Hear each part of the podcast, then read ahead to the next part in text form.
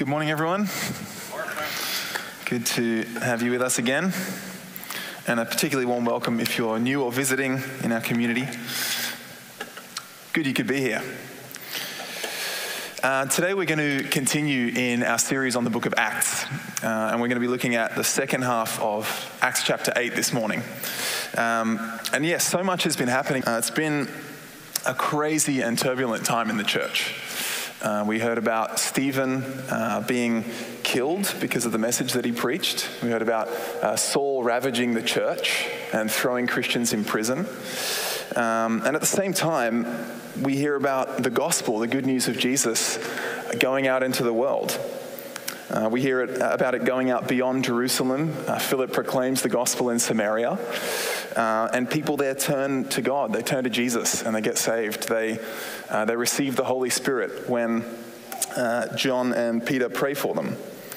Uh, so that's amazing. But then, you know, last week we heard from Wilson about the incident of uh, Simon the magician uh, in Samaria who is baptized but then tries to sort of buy supernatural gifts with money. So, you know, obviously hasn't fully understood the gospel. so that's discouraging. So it's, it's really this, uh, it's been this turbulent kind of push and pull of uh, resistance and persecution, but also great joy and progress in the gospel. Um, and then at the same time, kind of frustration and discouragement as well. It's, uh, in reading this, it can feel a bit like the progress for the gospel is two steps forward and one step back. It's, it's really tough. In human terms, it might be, uh, it's, it's really hard going, and you might say it's too hard going. But what we see in the second half of chapter 8, uh, which we'll read in a moment together, is this clear and beautiful reminder that uh, it's God who is building his church. God's Holy Spirit uh, leads the way and clears the path for the gospel to go out into the world, not just in uh, a large scale sense, you know, going from Jerusalem to Judea and Samaria and to the ends of the earth, um, but also in a very personal sense, in kind of one on one relationships uh, and in personal evangelism. Evangelism is uh, telling people the good news about uh, who Jesus is. And so God involves his people in this, but really uh, the Holy Spirit is leading the way and is sort of orchestrating the whole thing. It's made really visible uh, in this story we're about to read, but I think it also serves as a reminder that uh, even when we can't see it clearly, God is still at work, and God Himself uh, is the changer of hearts and the builder of his church, and not us. Uh, so let's read the passage together from Acts chapter 8, uh, verses 26 to 40. It should appear on the screen as well. There we go. Now, an angel of the Lord said to Philip, Rise and go toward the south to the road that goes down from Jerusalem to Gaza. This is a desert place. And he rose and went. And there was an Ethiopian, a eunuch, a court official of Candace, queen of the Ethiopians, who was in charge of all her treasure. He had come to Jerusalem to worship and was returning. Seated in his chariot, he was reading the prophet Isaiah. And the Spirit said to Philip, Go over and join his chariot. So Philip ran to him and heard him reading Isaiah the prophet and asked, Do you understand what you're reading? And he said, How can I, unless someone guides me? And he invited Philip to come up and sit with him. Now, the passage of scripture that he was reading was this Like a sheep, he was led to the slaughter, and like a lamb before its shearer is silent, so he opens not his mouth. In his humiliation, justice was denied him. Who can describe his generation? For his life is taken away from the earth. And the eunuch said to Philip, About whom, I ask you, does the prophet say this? About himself or about someone else? Then Philip opened his mouth, and beginning with this scripture, he told him the good news about Jesus. And as they were going along the road, they came to some water. And the eunuch said, See, here is water. What prevents me from being baptized? And he commanded the chariot to stop, and they both went down into the water, Philip and the eunuch and he baptized him. And when they came up out of the water, the Spirit of the Lord carried Philip away, and the eunuch saw him no, no more and went on his way rejoicing. But Philip found himself at Azotus, And as he passed through, he preached the gospel to all the towns until he came to Caesarea. Let's pray. Lord, thank you so much for your word to us. Thank you for this wonderful book of Acts where we hear about uh, the gospel going out into the world um, and all that you do uh, through your spirit to, to bring that about. And I pray, God, that you would. Uh, yeah, you would speak to us today and you would fill us with greater wonder at you and greater confidence and trust in you uh, because of the things that uh, you speak to us today. Amen. So, this, uh, this passage is a fascinating little part of the Acts story, uh, and one where, as I said, we see the Spirit's leading everywhere. Philip shares the gospel with this eunuch who seems to have uh, a great deal of kind of importance and status in his home country. And he comes to, to faith in Jesus. He gets baptized and goes on his way rejoicing. It's this great little uh, joyful story of a man coming to faith. Uh, and yeah, it, after all the turbulence and drama of the last couple of chapters, it feels a bit like you know the, the pep up that we all need. Uh, it's really encouraging because it also represents the gospel going even further out into the world. So we heard you know, in the beginning of Acts, uh, talks of Jesus telling his apostles, You will be my witnesses in Jerusalem, in Judea and Samaria, and to the ends of the earth. Uh, and we see it here. We see the gospel going further afield uh, into Africa, which you know, is the start of it going into the ends of the earth, the rest of the world.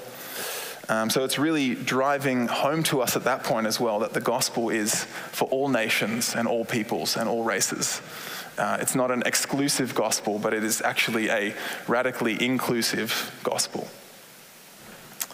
Uh, so, we're going to look at the different ways in which we see the Spirit at work in this story, uh, and then unpack them a bit to try to understand uh, what God is saying to us through this passage. And I think it's important to say at the outset that while it is always true that God is the one building his church and the Holy Spirit is always the one uh, leading in evangelism, the story isn't intended as a sort of blueprint for all evangelistic interactions. Um, not at all. For example, the things that happen in this story would be impossible to orchestrate by human planning. Uh, but that doesn't mean that you know, it's wrong or bad to sort of plan or strategize for evangelism. It would be a mistake to draw that conclusion. Uh, and so that's why we're looking at how the Holy Spirit works in this particular exchange, and then uh, thinking about what implications that has in a more general sense and what that means for us.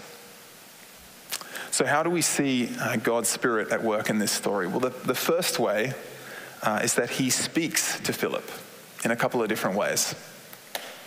Uh, the first time it's through an angel in verse 26. God sends an angel of the Lord to tell Philip uh, to go down south to the road uh, from Jerusalem to Gaza. And Philip's response, even though it's a desert place and he doesn't know at that point why he has to go there yet, uh, he obeys. It says that Philip got up and went. And then later, when he's there, uh, he sees that there's a chariot on the road.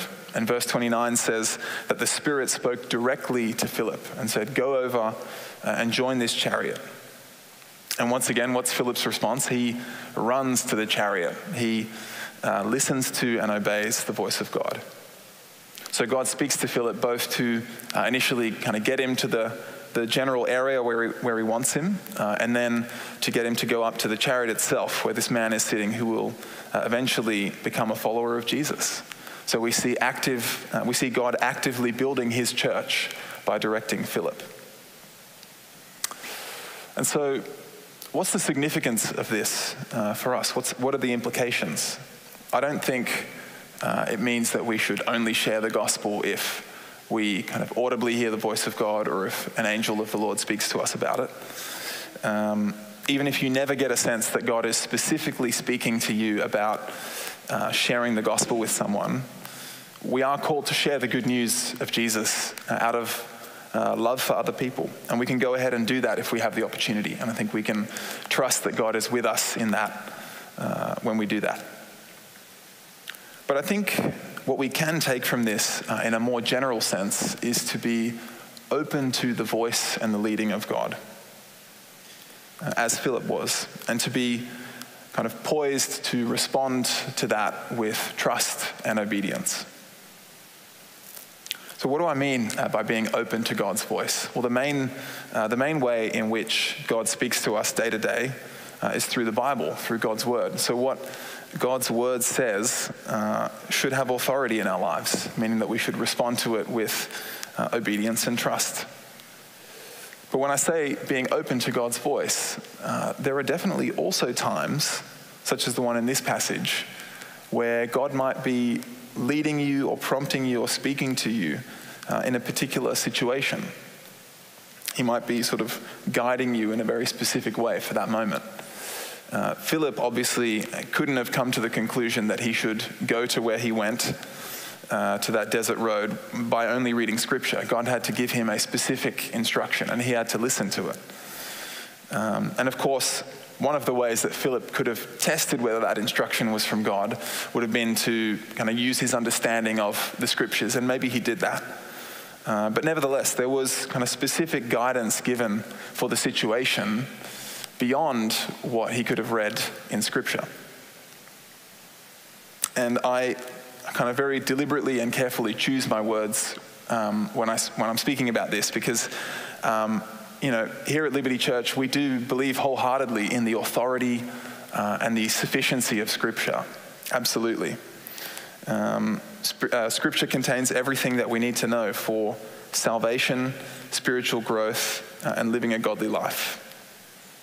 But that doesn't mean that God can't also give us guidance through, uh, for example, our consciences. Romans uh, 2.15 is an example of that. Or through prophecy or simply wisdom or knowledge given by the Spirit. Uh, we see that in 1 Corinthians 12, which is about spiritual gifts. So, not only do we believe uh, in the authority and sufficiency of Scripture, we also believe in the active presence and ministry of the Holy Spirit in our lives to be our guide and counselor, uh, which might take the form of Him speaking to you about a particular situation. And that won't uh, necessarily be as kind of obvious and unsubtle as what we read in the passage. Um, but when God does speak, you want to be open to it and able to receive it. Uh, so one, I guess one recent example in my life, you know, Rich mentioned uh, on Wednesday night we appointed elders, and so uh, these guys here and Dan and myself were kind of prayed for as we uh, took on the responsibility of, of being elders at Liberty Church. Um, and that was an exciting moment. I also, I also felt that it was a special moment for our church. Uh, and for me, that sort of journey towards uh, saying yes to that was also a journey in which I had to listen closely to God's voice. Because uh, it wasn't immediately obvious to me how I should respond to that.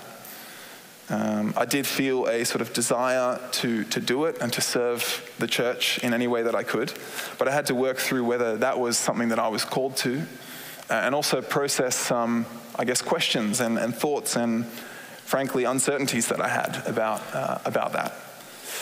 So I won't go through all the things that I processed in that time, but uh, I think God spoke to me in that period in a number of different ways. Uh, he spoke to me through encouragement and wisdom from other people in the church. He spoke to me uh, through lots of conversations with my wife Jess and with dear friends and their wisdom in that. Um, he spoke to me through reminding me of and pointing me to Scripture, and also through giving me uh, a real sense of peace around some of the things I was thinking about as I uh, prayed to him about them.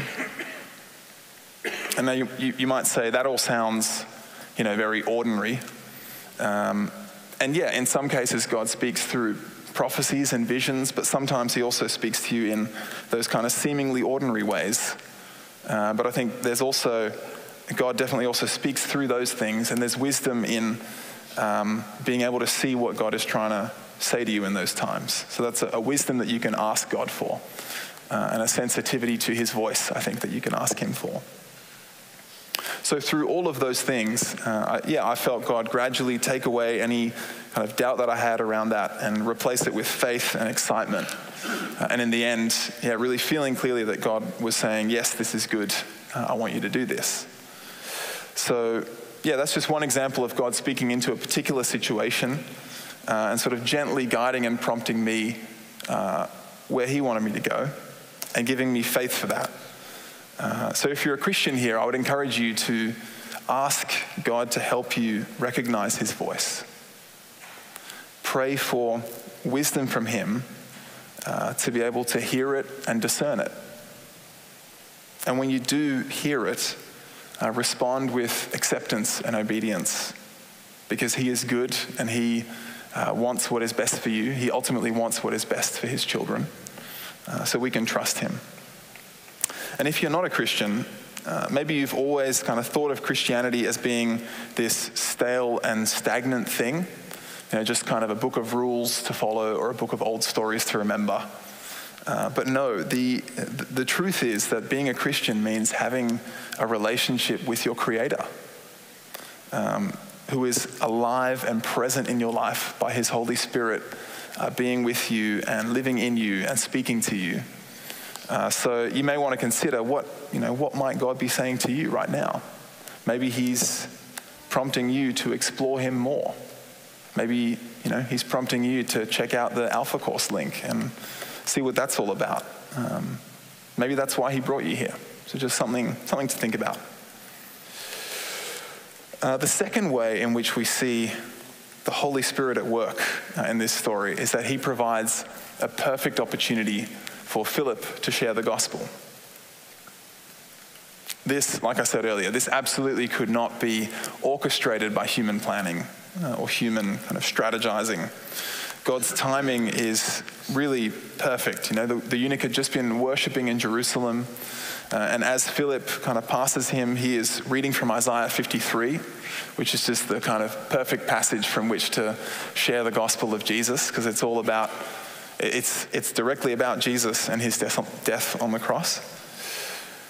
And not only that, but the eunuch is then prompted to ask Philip to explain the scriptures to him. So the Spirit has really been at work here to provide a perfect opportunity to share the gospel. Another kind of way in which we see that God is the one actively building his church through these things. Uh, and a couple of things stand out to me here. So, firstly, it's clear that God sovereignly uses his people in his mission. So God is able to save people completely on his own, and we will see that in the next chapter as well about uh, Saul being converted. But here he uses his servant Philip in saving the Ethiopian eunuch. Um, the Spirit provides the opportunity to share the gospel, and Philip is the one to actually explain the gospel to, to this man. Uh, and in, in, our context, too, I think uh, the way that God chooses to make the gospel known often is through his people, through his church. So he leads the way uh, and provides opportunities for us to tell the good news and then calls us to kind of obediently respond and join this mission. So then, yeah, related to that, the other thing uh, that, I, that struck me is that Philip must have been ready for this moment. As soon as the opportunity presents itself, uh, Philip tells the good news about Jesus in a compelling way. Clearly, the, the, the man comes to faith. And it reminds me of uh, 1 Peter 3.15, which says, uh, always be prepared to make a defense to anyone who asks you for a reason for the hope that is in you. So it seems to be that, that, yeah, Philip must have been prepared, and we should take uh, 1 Peter 3.15 seriously as well and be prepared ourselves to tell people the good news uh, about Jesus and the hope that we have in him when we have an opportunity. I remember back at university um, getting an, an, amazing opportunity to share the gospel at one point. Um, it's really stuck in my mind, even though I finished university more than 10 years ago, which feels a bit crazy. But um, I was sitting with a few other students, and the conversation got deep. And one of them, knowing I was a Christian, literally asked, uh, Why did Jesus have to die? You know, there was a whole bunch of context to the conversation, obviously, but why did Jesus need to die? And I remember in that moment, I kind of froze initially and then just yeah, kind of clumsily answered the question. I wasn't, I wasn't really prepared. But it, would have been so great to be prepared and to be able to compellingly re- respond and you know, give a reason for my hope in Jesus. Um, so, yeah, and I think there is grace in that, obviously. And at the, at the end of the day, and we'll see this later as well, God is sovereign, and um, you or I are not going to sort of mess up his plans if he wants to do work in someone's heart. Absolutely not. Um, but I do just think back to that moment whenever I hear 1 Peter 3.15 and think, I want to be prepared. Um, so yeah, we see here, God chooses to make the gospel known through his people, leading the way by providing opportunities, and then uh, calling us to join in his mission and be prepared to share the good news. Another way uh, in which we see the Holy Spirit at work in this story, the third way, uh, is that he has so clearly prepared the eunuch's heart to receive the gospel. It's amazing that the eunuch is so open to the message.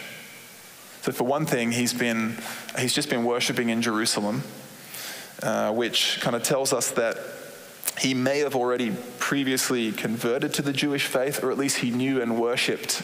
Uh, he knew something of the God of Israel. Uh, so the Spirit has obviously already kind of been at work for some time in his life to bring him to that point. Uh, and then when Philip doesn't, sorry, when the eunuch doesn't understand uh, the scriptures he's reading, he asks Philip to come and explain them to him. And he says, Philip says, Do you understand what you're reading? And the, the eunuch says, How can I unless someone guides me? So, uh, and then invites Philip to come and sit with him and, and asks him to explain Isaiah 53. You know, the Spirit has obviously given him a humility to know that he doesn't quite understand what he's reading and has given him a genuine desire to earnestly seek answers and to know more. Uh, he's, he's clearly not hardened towards the Scriptures. His heart has been prepared by God's Spirit. And I think that is a really important thing uh, to keep remembering ourselves as well. Um, and I think, yeah, like I said, important to follow up my previous point with about being prepared to share the gospel because that can feel pretty high pressure then. But um, when we do share the gospel, we can't change anyone's heart by ourselves. Only God is the one who does, uh, who can and does change people's hearts. So just like God opened the eunuch's heart to the gospel, uh, he also continues to open people's hearts to, to the message today. That's, yeah, that's basically what I was getting at when I said, you know, we're, we're not going to be able to mess up God's plans if He wants to do work in someone's heart. Um, God, uh, God works in people's hearts, and we don't need to worry or feel this massive pressure or anything about, about what we will say to people. And actually, I'm not sure if this is helpful to you. I always find this liberating to know that, uh, regardless of how eloquent when I am when I'm talking to people about the gospel, um, regardless of how sort of well spoken and, and, and how kind of uh, logical and concise my explanation is, I will sound foolish to those who aren't called by God to be saved. That's because uh, in 1 Corinthians 1:18 it says the word of the cross is folly to those who are perishing. But to us who are being saved, it is the power of God. So he can use what we say to work powerfully in people's hearts who he wants to call to himself, no matter how foolish we think we sound or how foolish other people tell us we sound. Um, so that's, yeah, remembering that is something that I find kind of liberating in this, in this truth. And lastly, uh, we see the fourth way we see the Spirit at work in this story is just that he miraculously orchestrates things and uh, provides what is needed at just the right time especially in uh, providing water for the eunuch to be baptized straight away. Remembering that this is a desert road, so water would have been rare to find. Uh, but the Spirit has been directing and orchestrating this incident so that the eunuch, at, at exactly the, the moment that he accepts Jesus, uh, he can immediately be baptized, which sort of immediately symbolizes and confirms his new life in Christ. And the man's baptism brings him great joy. It says he went on his way rejoicing. His life and his whole outlook have been changed by the gospel. Um, so we, yeah, we understand uh, that the gospel uh, is, is good news. Uh, the, the eunuch ex- hears the gospel and accepts it and is filled with joy. And then towards the end of the passage, as they come up out of the water, it says that Philip uh, was carried away by the Spirit and suddenly the eunuch doesn't see him anymore. Uh, and Philip finds himself in Azotus, which is a, a, coastal area, so no longer on this desert road. Uh, so while it kind of defies human logic, it seems that Philip was transported by God quite miraculously from that desert area to Azotus to keep kind of preaching the gospel to other towns until he reaches Caesarea. Uh, and again, that shows us that uh, this early kind of stage of expanding and rapidly growing the church was uh, amazingly and miraculously empowered by uh, God's Spirit. another way in which we see God actively building his church. And that is also still true today. I want to say that if you're a believer in Jesus, uh, however you came to faith is actually no less miraculous than this story, even if it's seemingly ordinary to you, uh, even if it wasn't kind of visibly miraculous. I was uh, FaceTiming my parents earlier this week. Uh, they live in Sydney, Australia. Actually, sometimes they watch the live stream, so maybe they're watching now. Hi, mum and dad, if you are. Um, they're probably having dinner or something. Um, but I was talking to them about this passage and how you see the Spirit so clearly at work to bring the eunuch to faith. And my dad said to me immediately, like, yeah, although he wasn't aware of it at the time, in hindsight, he can clearly see that God was orchestrating and directing events uh, in his life in order to bring him and my mum to a saving faith in Jesus. A bit of background my parents grew up uh, in the Netherlands.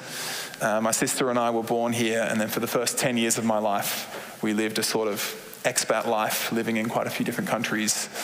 Uh, and at the time, my parents were not Christians. Uh, and actually, my, my dad describes himself as having been particularly skeptical towards Christianity uh, throughout his life.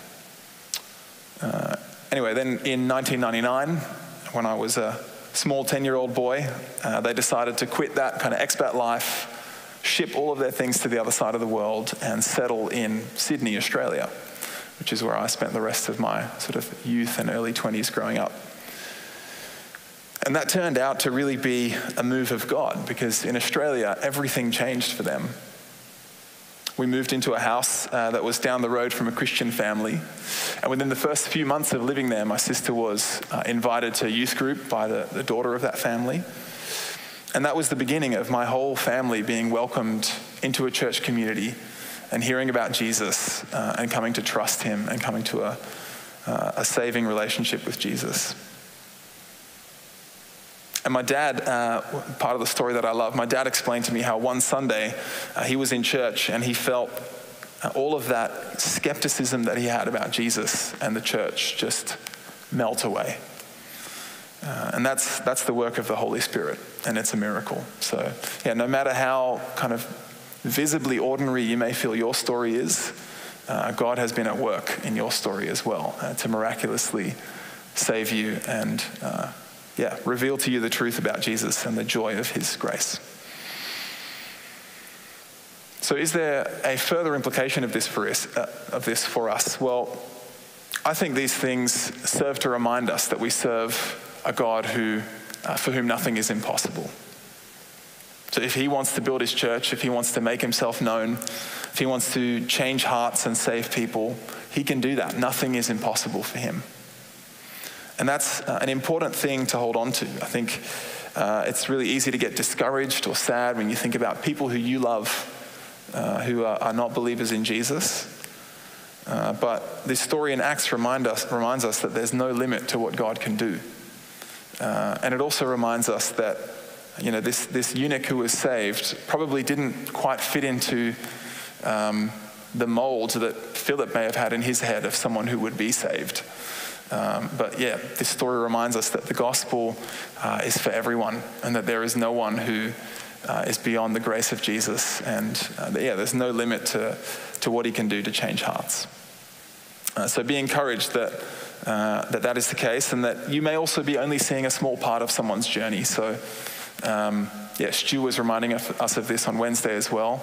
Uh, if you're yeah, feeling discouraged about a loved one of yours who doesn't know Jesus, you know, be encouraged that God may be using you for only part of the story. You don't know what's going to happen in future years and, uh, and yeah, what interactions that person has with, with other people. Um, God is powerfully at work and is building his church. And as a church as well, we can get discouraged about reaching our city. Uh, I remember a story that Matt has told a few times about coming to Amsterdam to set up Liberty Church. Uh, and he met with a, another pastor who I think had tried to plant a church in Amsterdam. Uh, and he'd said to Matt, I might be misquoting this, something, something along the lines of Amsterdam is the, the graveyard of church plants. And so that's, you know, obviously very discouraging for someone to hear who's just moved to the city to plant a church. Um, but once again, this story reminds us that God is a powerful God for whom nothing is impossible. And we've witnessed that at Liberty as well. By God's grace, in the last eight years, uh, He has been changing hearts through this community, and He's been bringing people to faith, uh, and He's been grow- growing people in their faith. So, all throughout this story, uh, we've been seeing the Spirit at work. And we're reminded that both then and now, it's God who is building his church. He guides people by his Spirit, he provides uh, people with opportunities to share the love of Jesus. He transforms and changes hearts so that people can receive the gospel. Uh, and he can do the impossible and, and work miraculously in people's lives to bring that about. So, what's the best way to respond to this? Well, I think uh, if you're a follower of Jesus, then the best response is to pray. Pray for uh, the Spirit's leading and to be able to hear his voice and respond with joyful obedience. Pray that uh, God would prepare the hearts of those around you to hear the gospel and that he would lead you in how he wants to use you uh, in his mission of making Jesus known. And then have confidence and rest uh, in the fact that you're being led and empowered uh, by God Himself and that He is building His church. And if you're not, uh, if you're here and you're not a believer in Jesus, then I think a good response to this would be, uh, like I said earlier, firstly to consider uh, what God might be saying to you today, how He might be at work in your life. Maybe the, the Holy Spirit prompted you to come here today. Maybe he made you open to coming here when a friend invited you. Uh, so, yeah, consider that. Consider that, that God might be saying something to you today. And another good response would be to ask a Christian you know uh, to help you read the Bible. I said that uh, earlier that God speaks primarily to us through the Bible. And the eunuch, as well, in the story, he didn't fully understand what he was reading. Uh, and he asked Philip for help. Uh, and that's okay. You know, maybe you'd like to ask someone that too. You'd like to read the Bible together with someone uh, to help uh, understand what you're reading. So I'd say ask a Christian you know uh, to do that with you, and I think they would they would love to do that. Uh, I'm going to pray, and then Nina and Wilson are going to come and lead us in some more songs. Lord, we thank you so much uh, for this wonderful truth that it's you who is building your church. You are, uh, yeah, guiding people and em- empowering people and uh, directing events to, to build your church and to make the gospel known uh, to all people. Pray, Lord, that we would uh, be able to hear your voice. I pray that we would be sensitive to your leading, uh, that we would trust what it is that you're doing, and that you would be preparing the hearts of those around us to hear the gospel. Uh, and that when we have opportunities, Lord, that you would guide us in uh, speaking the truth uh, to those people. And thank you so much uh, for the fact that you uh, live in us, God, that you speak to us, that you are, um, yeah, actively involved in our lives. And yeah, I pray that you would just help us to, to listen to you, to hear your voice. And we thank you most of all uh, for Jesus and this wonderful truth of the gospel that we get to share with people. Amen.